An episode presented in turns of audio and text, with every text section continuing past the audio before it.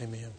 We are in John chapter 6, and we're going to begin in verse 30 and go through 35 this morning. As you remember, the beginning of this chapter, Jesus feeds the 5,000 men. It, it probably was upwards of 20,000 people, somewhere between 12 and 20,000, just depends on your calculations of women and children that were involved in this meal. Jesus fed them two fish and five barley loaves. It's a very picturesque uh, event. If you think about it, Jesus is giving a real life picture of what he will say in verses, verse 35 and through the rest of this chapter. I am the bread of life. If you come to me, you'll never get hungry. If you believe in me, you'll never thirst again. I mean, he provided for those people maybe 20,000 there with five loaves and two fish. And what's more incredible, what's more amazing than even that, is the fact that He has provided salvation and satisfaction for millions through one act on the cross and through the one life of obedience to the Father. It's an amazing thing if you just stop and think about it. So we saw this great miracle. And then Jesus walked on the water and we looked at that together. The fact that he did it purposefully. He sent the storm on the Sea of Galilee. He sent the disciples themselves on the boat into the storm. And then he came to them. And his comfort was not that he caused the storm to cease as soon as they were in danger. His comfort to them was not that he, he uh, gave them some supernatural uh, you know, strength to, to, within themselves to just not be afraid of the storm. His comfort was the simple words, It is I. Peace. It is I. Don't be afraid.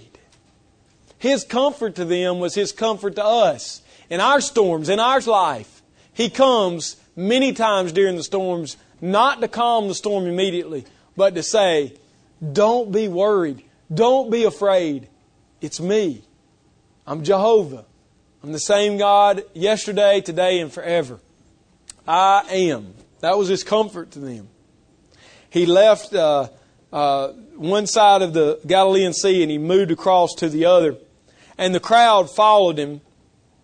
And they were amazed that he was there because there was no other boat for him to travel there. We talked about that. And then they began to question him about what they had to do in order to be doing the works of God.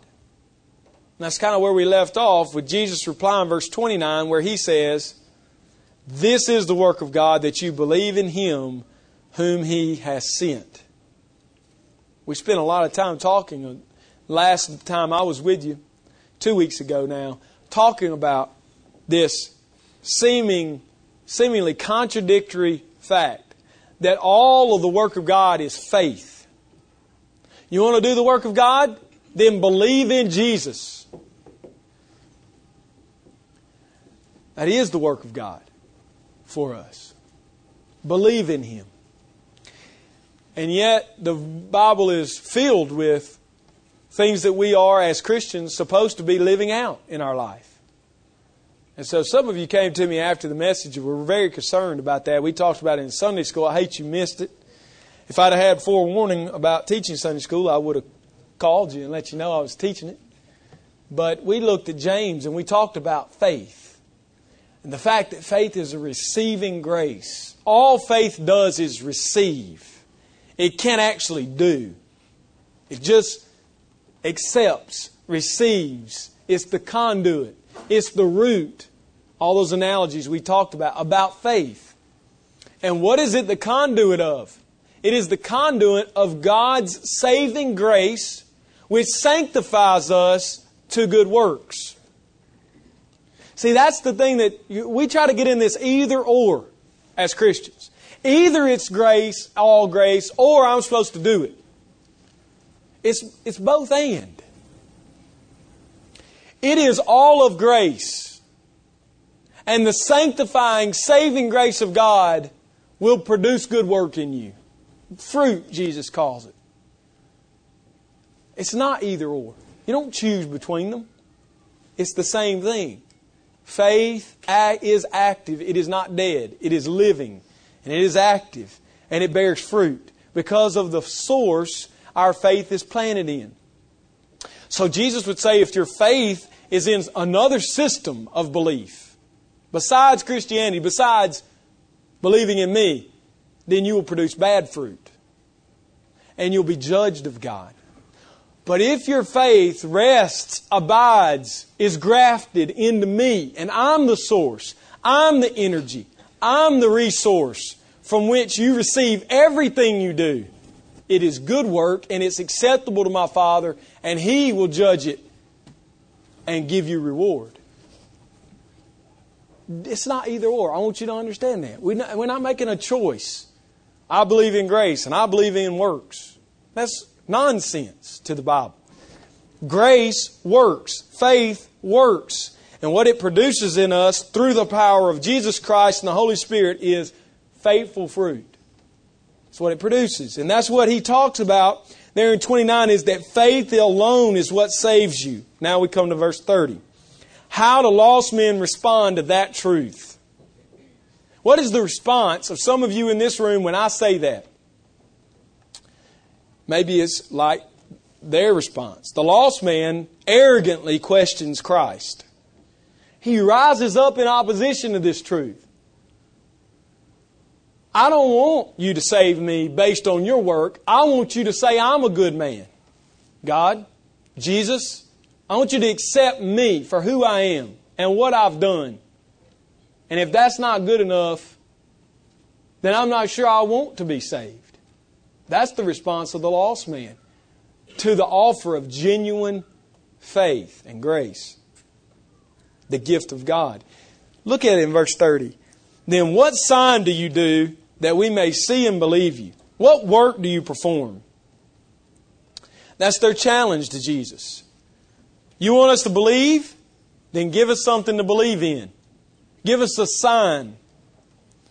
Jesus has already re- performed many signs for them. Think about it. In John chapter 2, he changed the water to wine. In John chapter 4, he healed the nobleman's son.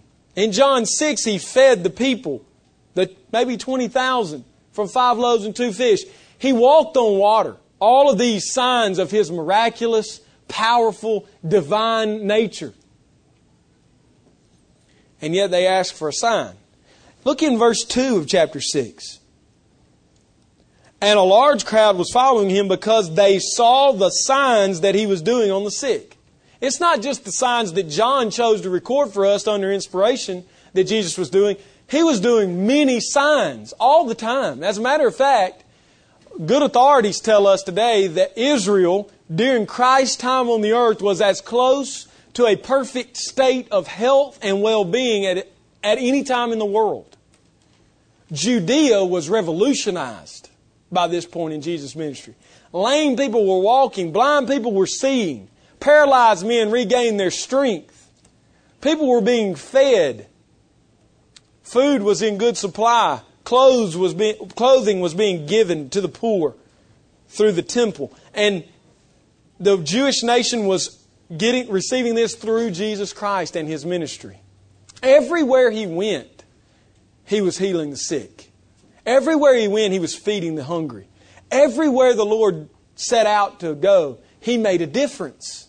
And yet they come to him at this point in his ministry, having done all of these great signs, and they say, We want a sign so we'll believe in you. That's the response of a lost man. One more proof. One more thing. You got to show me one more time. Some of you are sitting in that position today. If God would do one more thing to show He's real, I'd believe. No, you wouldn't. If God would just come back in the flesh and stand before me and tell me the truth, I'd believe it. No, you wouldn't. You would deny it was Him. You would say it was a charade. You might come up with a conjure up another test for Him to step through, but you would not believe in Him. Don't fool yourself. A lost man's response is arrogant. He questions Christ. He demands more signs. Jesus is not obligated to perform any sign to validate the fact that He is God. Don't fool yourself laying out all these fleeces before the Lord as if he, des- he, he deserves your faith, as if He needs you in some way to believe in Him. He's not in need of anything. I would say to you, as a lost man or woman or child today, you can ask Him all you choose to prove Himself. He's already proven. He is the Lord. And there is no one like Him. And now, as all that's left is to believe in Him, to accept Him by simple, childlike faith. Matthew 16 4, Jesus says, It is a wicked and perverse generation that ask for a sign, but no sign will be given to it except the sign of Jonah. Jesus said, Wicked and perverse people ask for more and more signs. The only sign you're going to receive is my death, burial, and resurrection after three days. That's enough. 1 Corinthians 1.22, Paul says, For Jews demand a sign and Greeks seek after wisdom.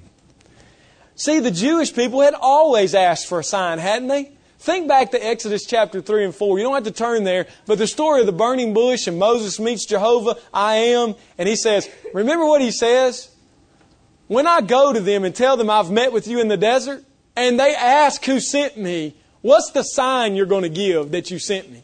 Even the great Moses asked for signs. God was merciful. He said, If you want a sign, here's one. Take that staff and throw it on the ground, it'll become a snake. Now pick it up by the tail, it'll be a staff again. That'll be a sign to you. And if they won't believe that one, stick your hand into your coat. When you pull it out, it'll be leprous, white as snow. When you place it back in and pull it out, it'll be cleansed. If they won't believe those signs, they're not my people. See, the Jews always were asking for a sign, not because they desired to believe, but because they were arrogant in their hearts against the Lord. And many of you today are in this same place. If God would just give me the desire of my heart, if He would give me that guy, if He'd give me that girl, if He'd give me success in my job, if He'd give me the house I want, if He would make me rich, if He would do this, I would believe.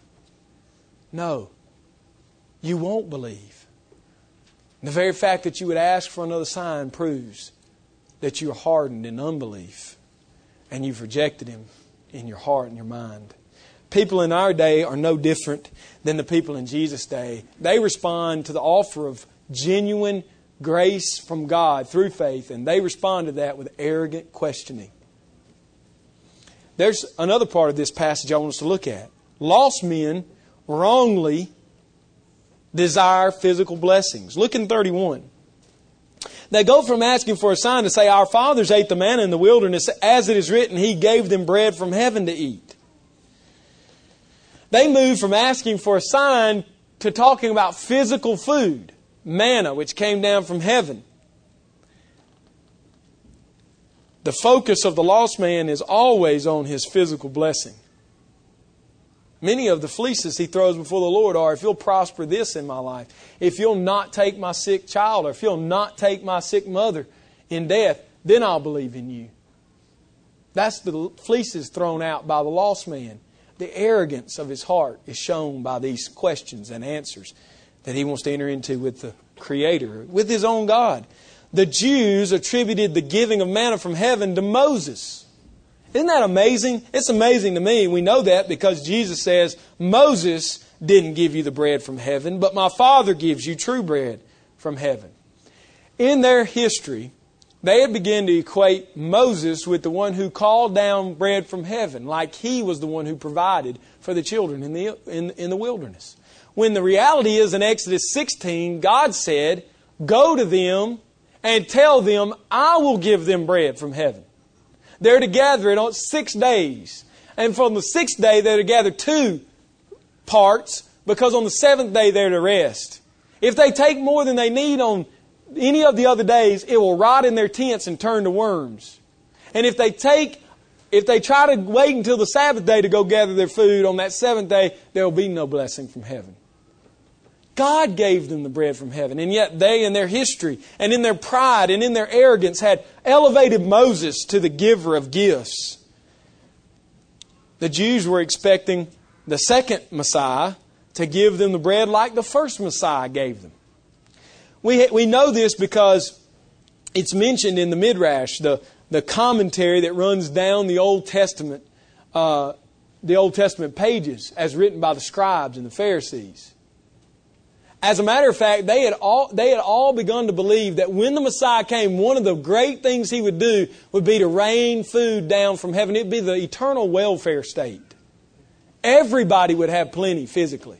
They would have food that would come from the sky. They would have clothing. They would have homes. They would have riches. They would be freed from the oppression of the, of the empire that was, was over them, the Roman Empire. They would be physically blessed. The whole re- religion of the Jewish people had now come to a physical religious activity.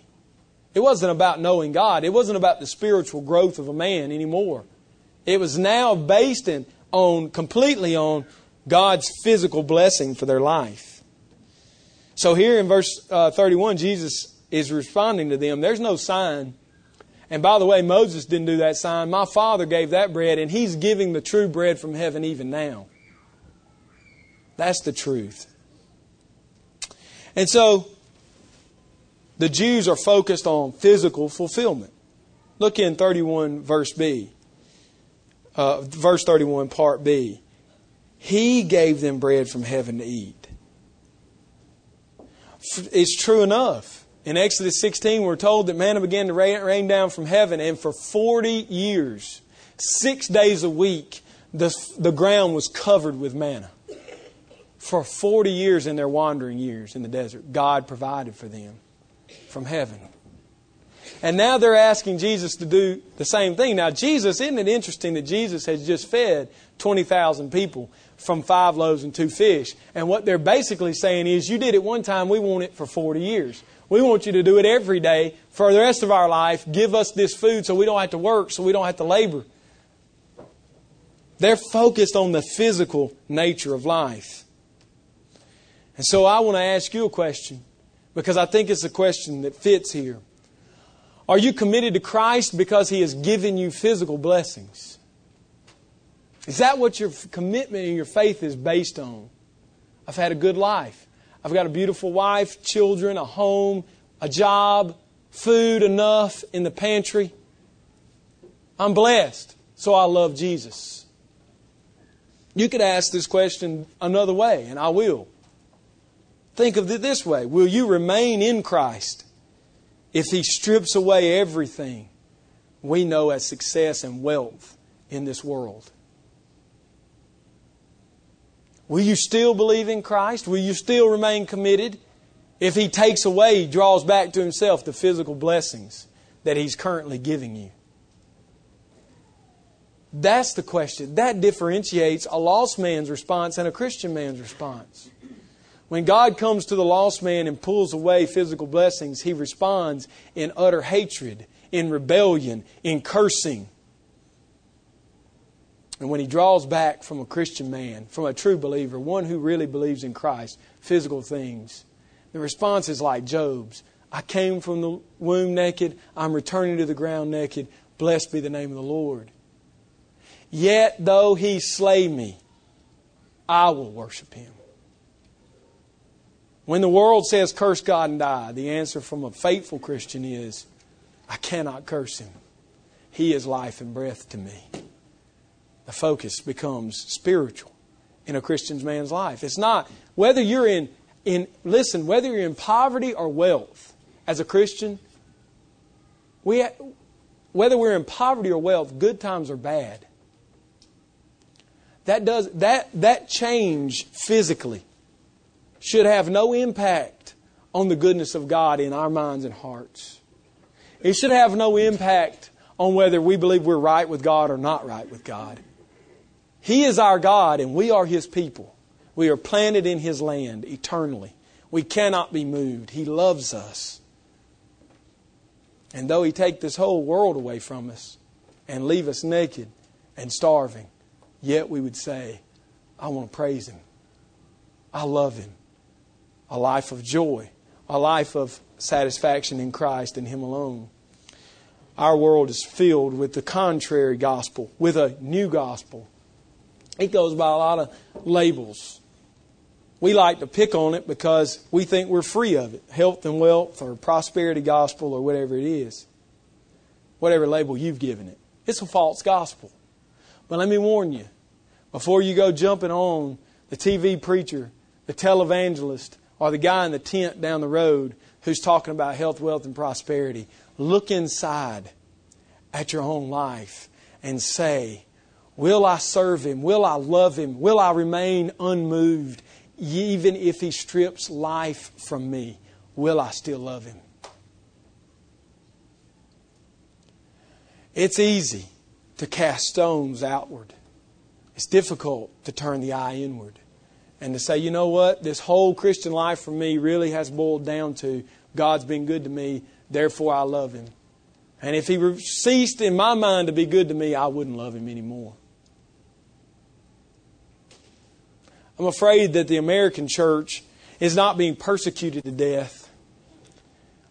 Oh, that it would be persecuted to death. Oh, that it would be burned at the stake. Because what we are dying from is prosperity. what we are dying from is laziness, spiritual undiscipline, the reliance on the things of this world rather than the reliance of a pilgrim on the things of that world.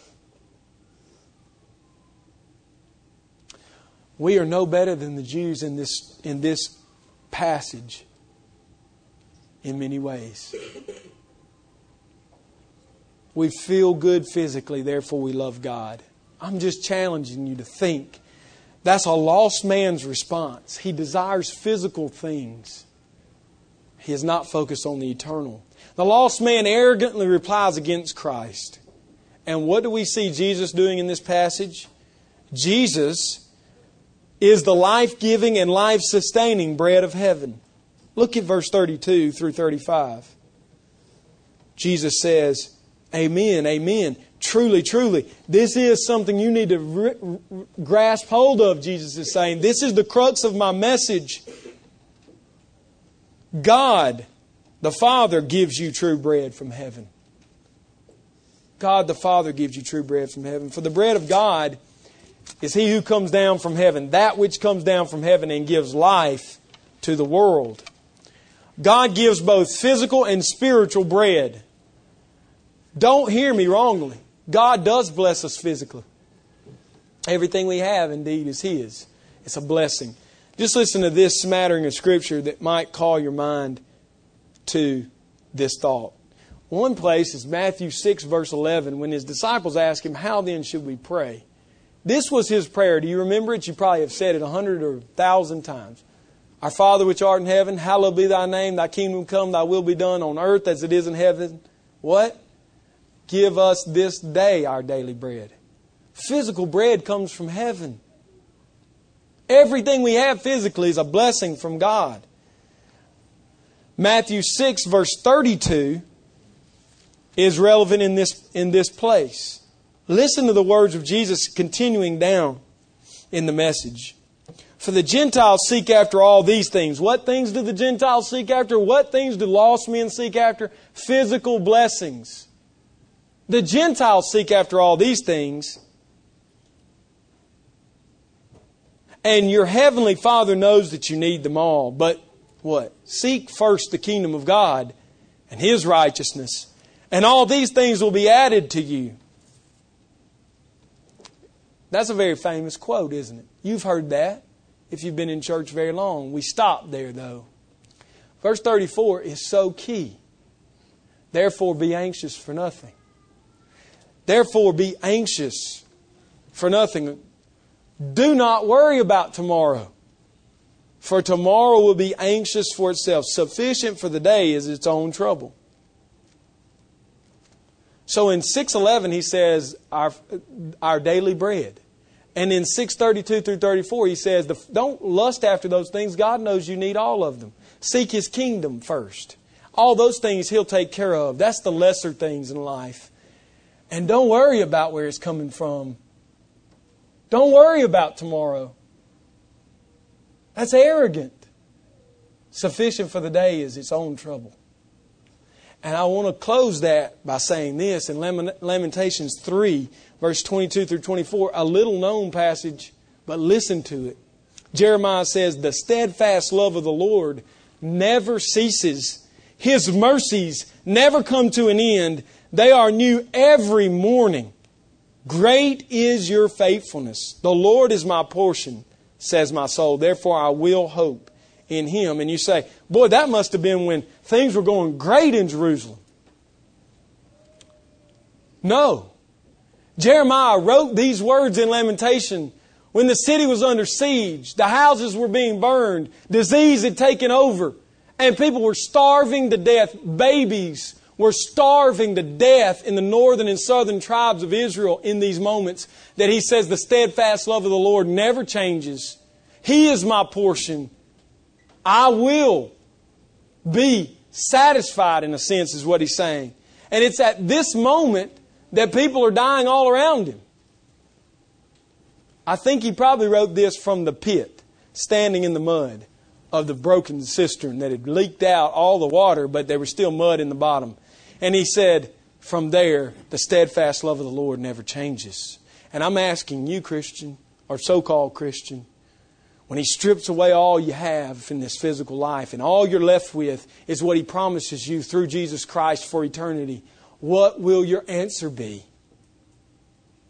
Will it be the arrogant response of a lost man? How dare God punish me after all these years of service? Or will it be the responsible, faithful, loving servant like Job or Jeremiah who says the steadfast love of the Lord never changes? His mercies are new every morning. From the pit, he said that. From the mud, he said that. When he had no hope of bread, he said that. When children were dying from starvation, infants who did not choose to be born, conceived or born, didn't have milk to drink because their mothers were starving to death. And yet Jeremiah said, His mercy is new every morning. What's my point? Daily bread comes from the Lord. Physical, daily bread comes from the Lord. We should be thankful for it, but we should never, ever base our Christianity on this physical, blessed world. We should base our Christianity on things unseen, the promises of tomorrow, the new hope for every morning. His grace is new every morning. Manna was a type of the relationship of Christ with His church. Manna was sufficient, it was saving, and it was satisfying. There's one thing about manna that is true, though, that we need to understand very carefully. Listen, manna was new every morning. They weren't allowed to take more than they needed for a day. They were forced to come back to the source of their salvation every morning. Jesus says in verse 35, I am the bread of life. He who comes to me will never be hungry. You say, I'm hungry. I'm hungry. I say, His mercy is new every morning. His manna falls fresh from heaven every day. You can't have more than you need for today. You can have all you need. It's sufficient. It is saving. It is satisfying. But there's no, there's no leftover. Every day you return to Him, the source of your salvation. It's a relationship. We're not camels in the desert, storing up for the day of trouble. We really are simply buckets that the water overflows from. The source never runs dry, but we never get more than He intends for us this day. You know, you may be facing something even now in your life as a Christian, and you may be saying, I just don't think I can make it tomorrow. You can't make it tomorrow on what He's given you today. But you can make it tomorrow on the fresh mercy He'll give you in the morning. Christianity is a relationship. In John 6, it's painted very clearly. The manna came every morning. You come to me every morning. There's no such thing as living on reserve, store, plenty. There's just enough for today. And so you say, My life's anemic. I, I don't see any of these things in my life. My first question might be Have you been with Him today? No, it's been months. No wonder you're hungry. No wonder you're thirsty. And then some of you have seen this true in your life. You've trusted Him, He saved you, and every morning is new. You're, every day you rise with new grace.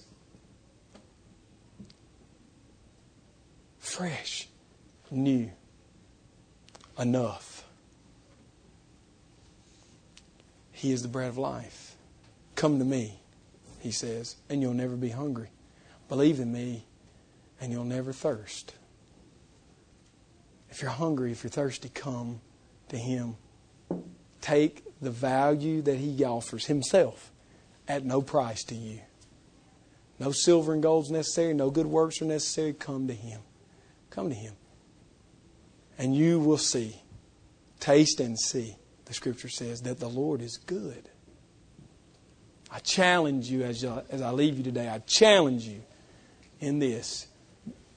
Take him up on his offer. Come to him.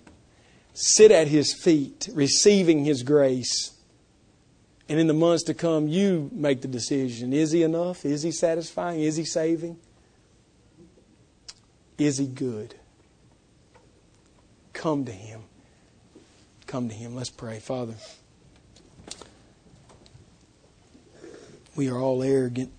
In our very nature, we rise up in opposition to simple faith because we want to glory in ourselves. We're ultimately we're we're robbers of your glory. We're thieves. We take what's not ours, and so God help us as Christians to realize there will never be enough grace today to make it through tomorrow or a month or another year. The grace is for today, and then tomorrow His mercies are new. Let us live that, God, please, this week. Let us live that you are new every morning. May we not be hungry. May we not thirst because we are coming to you. We're clinging to you. We're holding to you. Take our taste for worldly things, God. Prune us cut us so that we might heal and bear fruit. Lord, do this for your glory and for your name and for your majesty, for your renown throughout the world. For the lost man, God, I pray you would see Christ as sufficient, as satisfying, as saving, that he would simply receive Christ. Lord, we love you. It's in your name that we pray. Amen. Thank you for being with us.